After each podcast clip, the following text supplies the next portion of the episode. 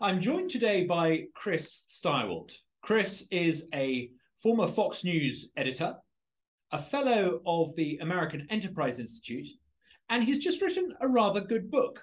It's a book about the media in America and what's gone wrong. Broken news, how the media has divided America. Chris, thank you so much for coming on. And totally my pleasure. Thank you for having me. Good to be with you. Um, I was quite surprised to to read this book because you're someone who's obviously come from deep within the media. You you worked for for Fox News. Um, are you surprised that you came to some of the conclusions you've come to? I mean, it, it, it sounds like you've been on quite a journey. Well, I mean, my journey began in 1998 when I started as a full time newspaper reporter. My first newspaper job was when I was 17, uh, mm-hmm. uh, before I started college.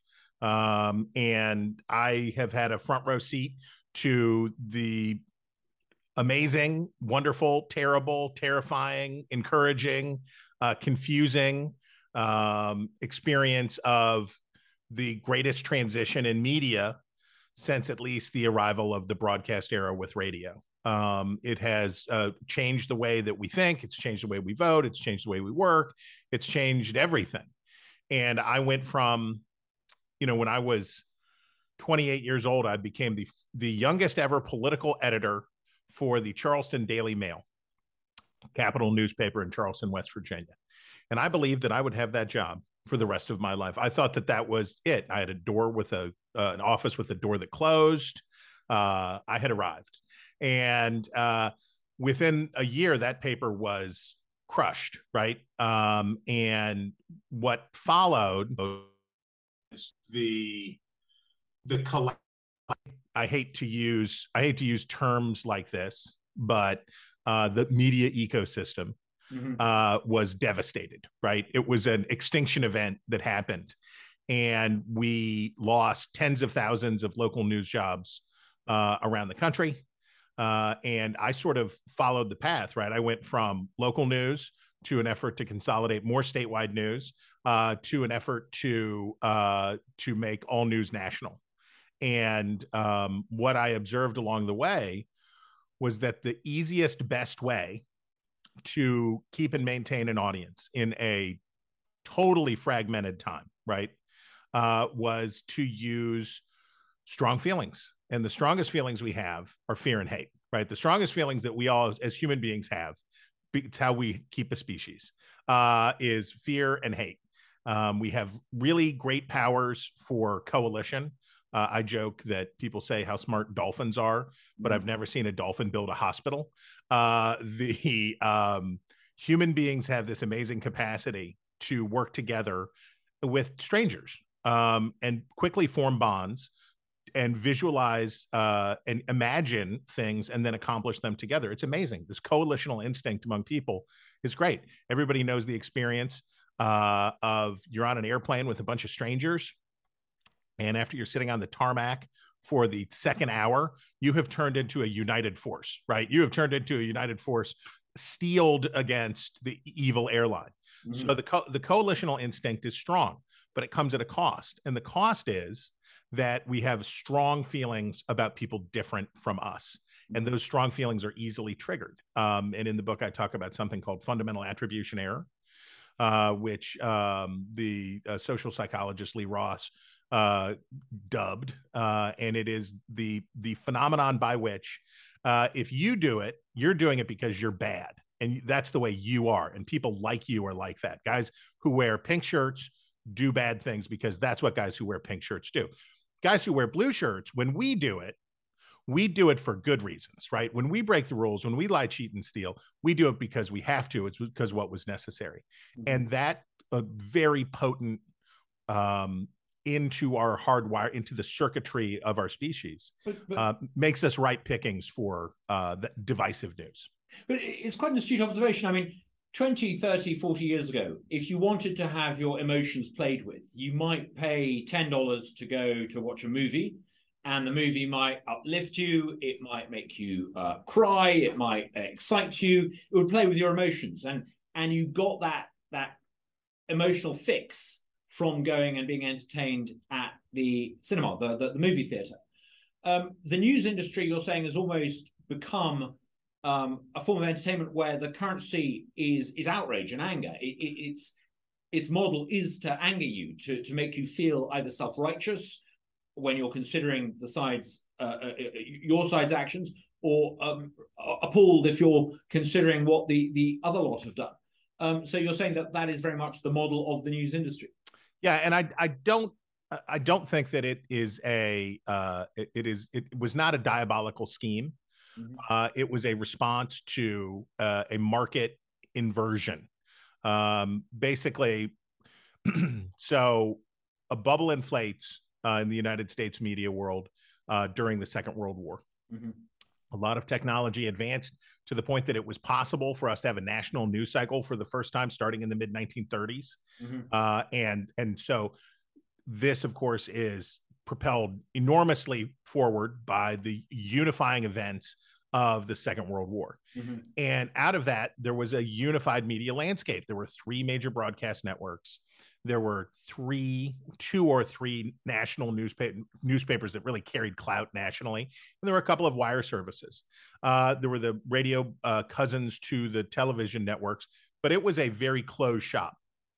And this had a lot of downsides. Um, the conservatives can all attest uh, to what the downsides of this this uh, news oligarchy uh, oligarchy was. Right? Mm-hmm. We we know we know that a lot of voices got shut out. By the way, the so could um, minority uh, groups, so could women. So a lot of people could say a lot of things about what happens when uh, too much information is in too few hands and whose yeah. stories get told.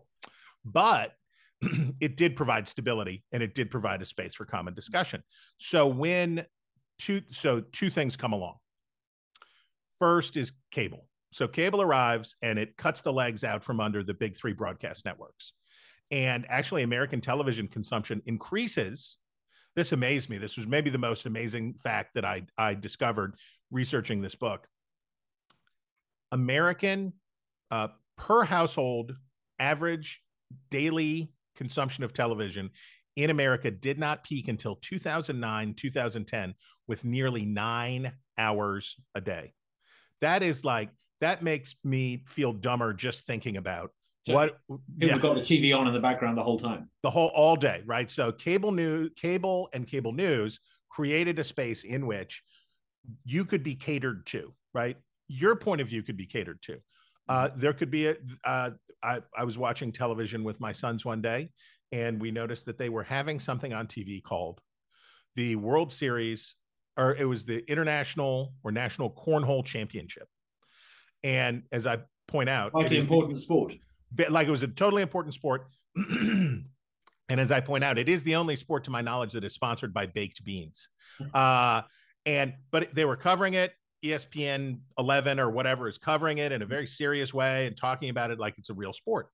And the truth is, as we move into the 1990s, even before the internet arrives, we have already started to atomize, right? We have already started to atomize our flow of information.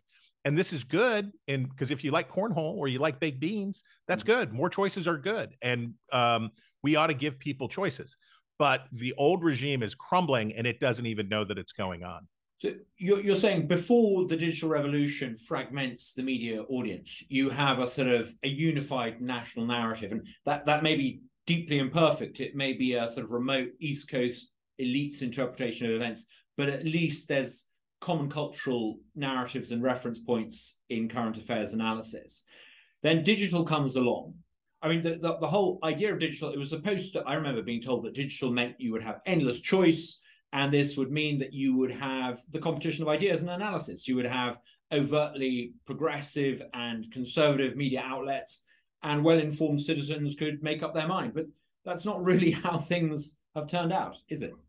Well, uh, you know, we have to uh, we have to uh, think of Sir Winston and say the only way out is through, uh, and that may be where we're going, right? Uh, that it, that is uh, one way that the story ends is that we go from this, you know, I, I'm a believer in the in the theory that that human existence is a sine wave.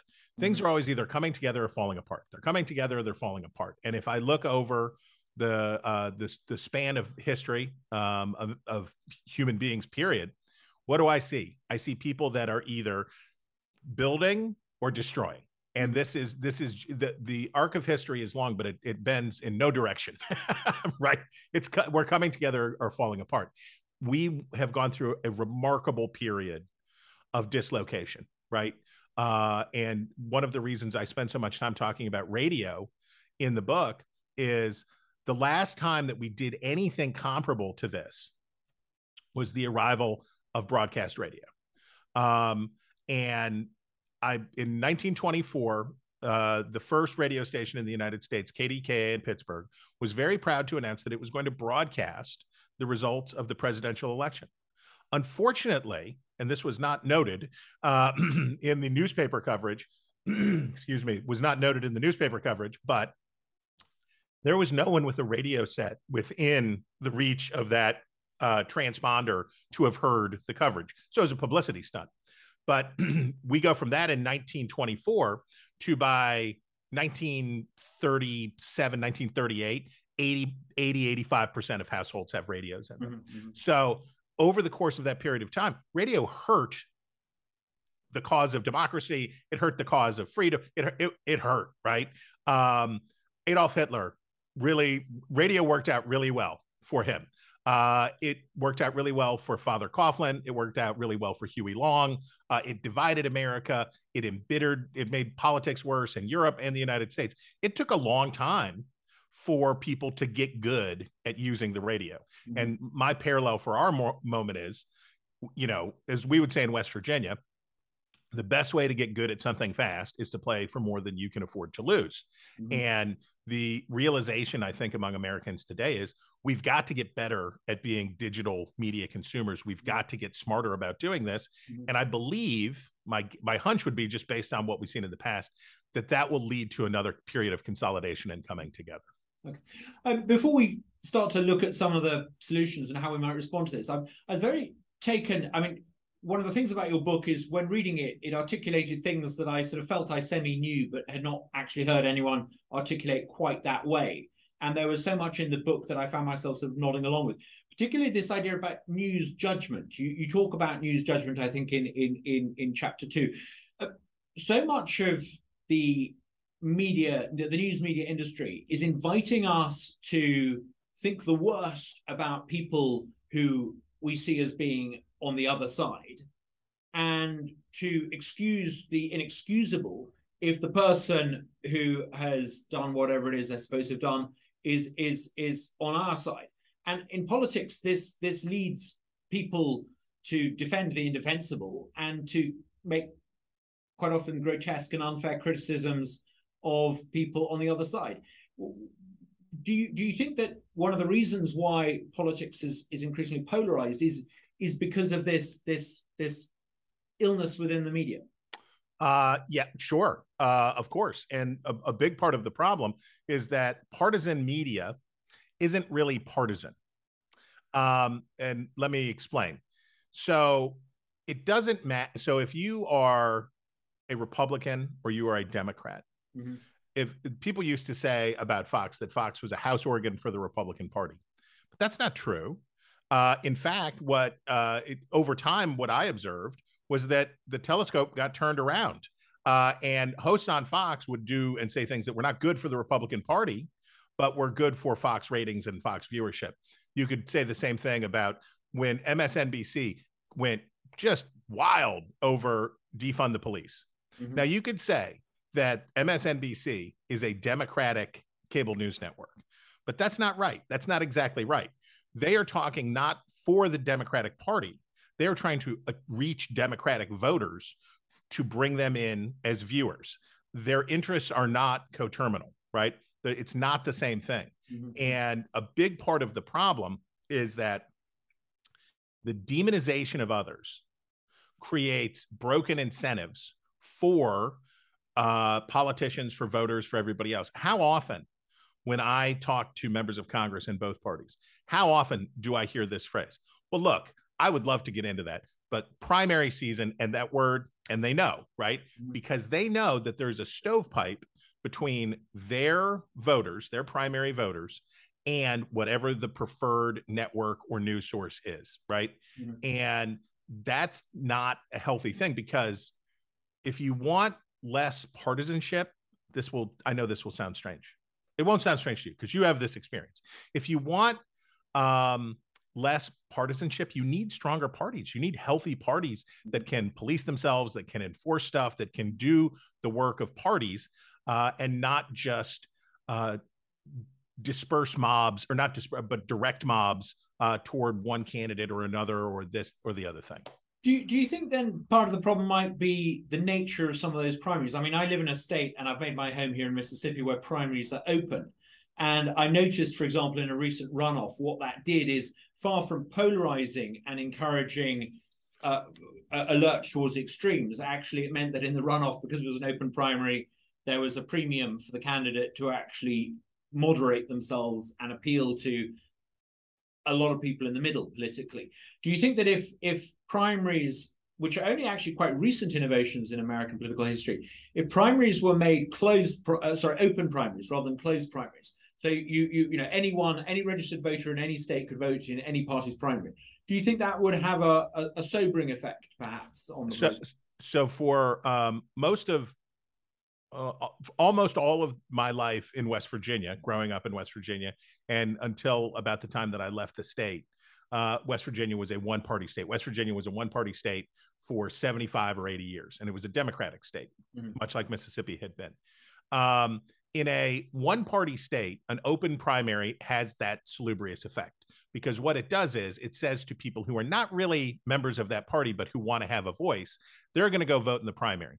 How many people how many people who are not really democrats voted in the new york mayoral election for democrat eric adams to try to get a better outcome there? So the open primary can work in a one party state to have a moderating effect other states need other answers uh, and in some states it may be uh, and, you know, we're seeing a lot. This is this one of my points uh, in the book, and and very much lately has been we are in the generation that gets to forge a new consensus. Mm-hmm. Um, we have used up the consensus that was built in, at the end of the Vietnam War and after Watergate. Right, um, Roe was part of that.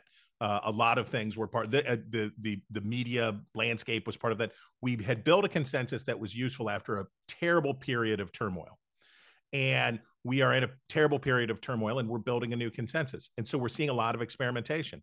And in some states, the answer is going to be a ranked choice primary. Speaking of New York and Eric Adams, uh, or Glenn Youngkin uh, in Virginia, a ranked choice primary provides encouragement for kinder uh, electioneering uh, less negativity because you want to be people's second choice. Uh, other states and a lot of southern states have have a version of this, but you have an open pro- you have basically an, uh, a a nonpartisan primary with a runoff. Uh, California is experimenting with this, but we need primary reform. If there's one thing that I have learned uh, in these decades covering politics, is that our 45 year experiment with primary elections is a rotten failure. Uh, it has been a disaster. Uh, the 1968 nominee for president for the Democratic Party won zero primaries. Mm-hmm. Um, it's only really been since the 19, since 1980 that primaries have been the way that we dominantly did this. And the promise was that more democracy was going to deliver more accountability and better results. What we really did was take, and I'll shut up right after I say this. Uh, what we did was turn something that was like a family run firm into a publicly traded corporation.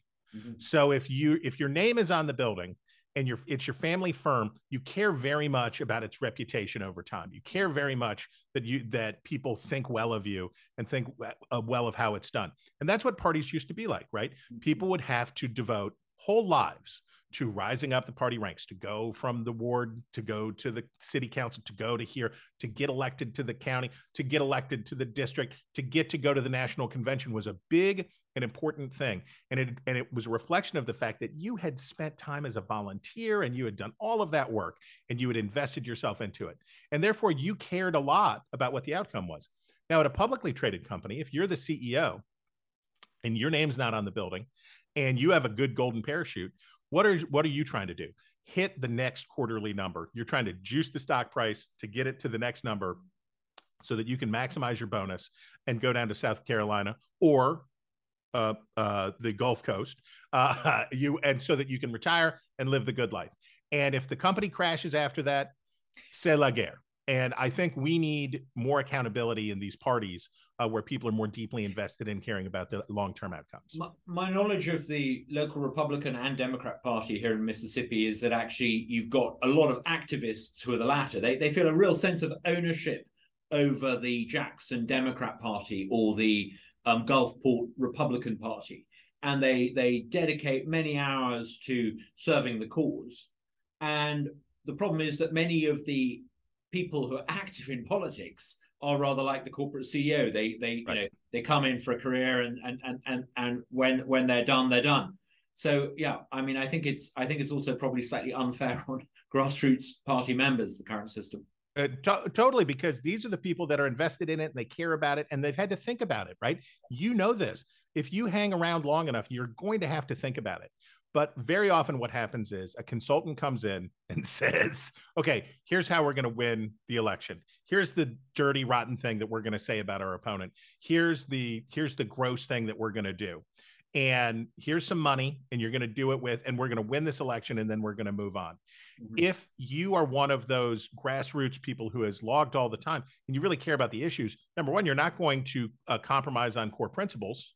But number two, you also know that you're going to be back tomorrow. One of the problems with the news media today is that we often are invited to believe that there can be such a thing as total victory, right? We are often invited to believe that somehow we could arrange a scenario in which our side, their side, any side will win an election, and then those other bad people will be made to go away, right? That somehow, and and this is the problem with going from wrong versus right to good versus evil, mm-hmm. right?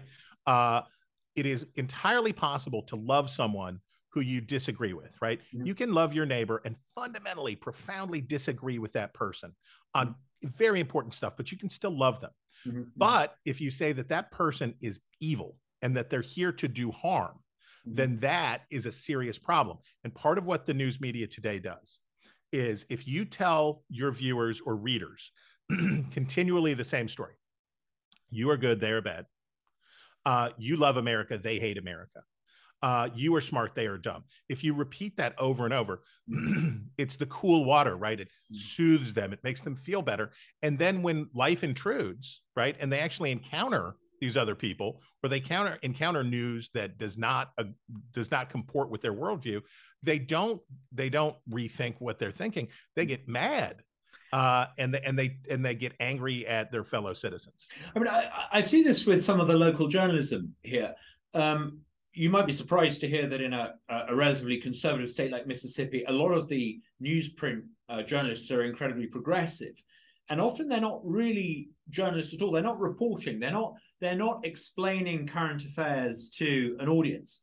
They're basically unelected activists. Right. And and one of the things that I I find really striking in some of the um, um, remnant newspapers in, in, in Mississippi is this assumption by some of the journalists, the activist journalists, that if if someone assesses some facts and comes to a different conclusion from them, it must reflect a flaw in their character. They can't mm-hmm. they can't they can't be generous enough just to recognize that you know two civilized people who are decent and patriotic and um, love their families and love their country um, with equal fervor um, could come to different conclusions from one another. And if if if your journalists start from that assumption, it, it pollutes and contaminates the entire political debate. It's no wonder that young Americans grow up wanting to know platform people. If you're encouraged to think that people who don't agree with you are wicked, why would you want to listen to what they've got to say? Right. We don't have to listen to them because they're bad. They hate America. So yeah. we can just we can we can ban we can banish them. And you know, part of part of the problem. So you have two forces working in the same direction, and it's not a good direction. So you have the market pressure on companies to find profitability through creating what the media scholar Andrey Mir calls post journalism.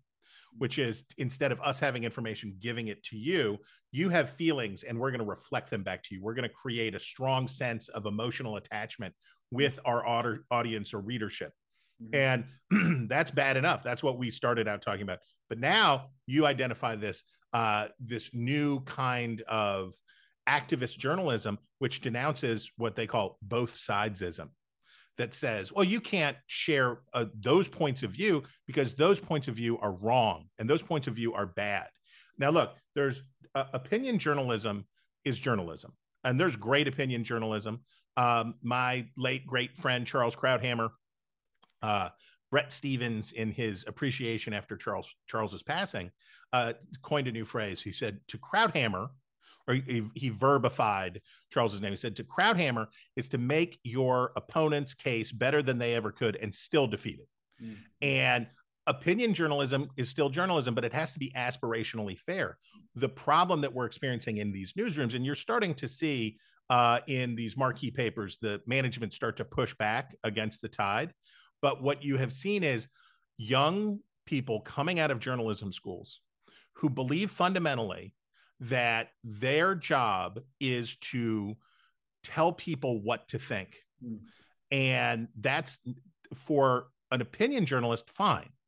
But if you're covering the school board, or if you're covering the county commission, or the state house, or Congress for that matter, or here in here in Jackson, we had a water shortage, and the yeah. amount of people who impressed upon that narrative their own version of racial politics or identity politics yes. was extraordinary. Yes. It, yes. I mean, it was a water shortage, not a not not not a not an identity crisis. And the and and these journalists dramatically overstate, and I don't know, I, I haven't read the coverage there, but mm-hmm.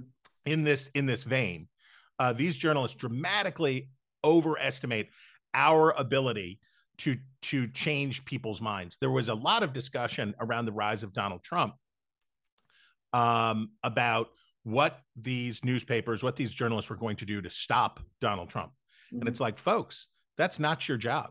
Right. How did that work out? yeah, exactly. That's not your job. And so they said, we're going to break the rules, basically, and we're mm-hmm. going to break the we're going to break the rules of journalism, and we're going to call him a liar. We're going to make these. We're going to we're going to do this stuff, and it of course fails because we are nowhere near as powerful as we like to think. Everybody flatters themselves to believe that they're more powerful than they are. Mm-hmm. Uh, this is the human. This is human nature. Um, journalists are really bad about this. Mm-hmm. So you get a bunch of journalists together, and it's like, well, what should we do? We should do something.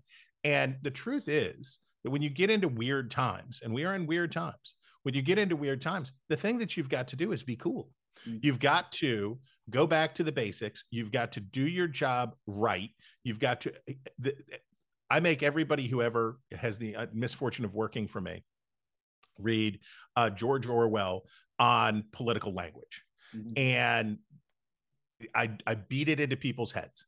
The uh, using language correctly, speaking correctly, speaking plainly, using real English mm-hmm. is is how we keep this alive, right? The way that we keep this alive is not by going off course and not by um, uh, peppering things up or becoming more biased. The way that we do it is to be an honest chronicler mm-hmm. of what is happening, and people are going to make up their own minds anyway.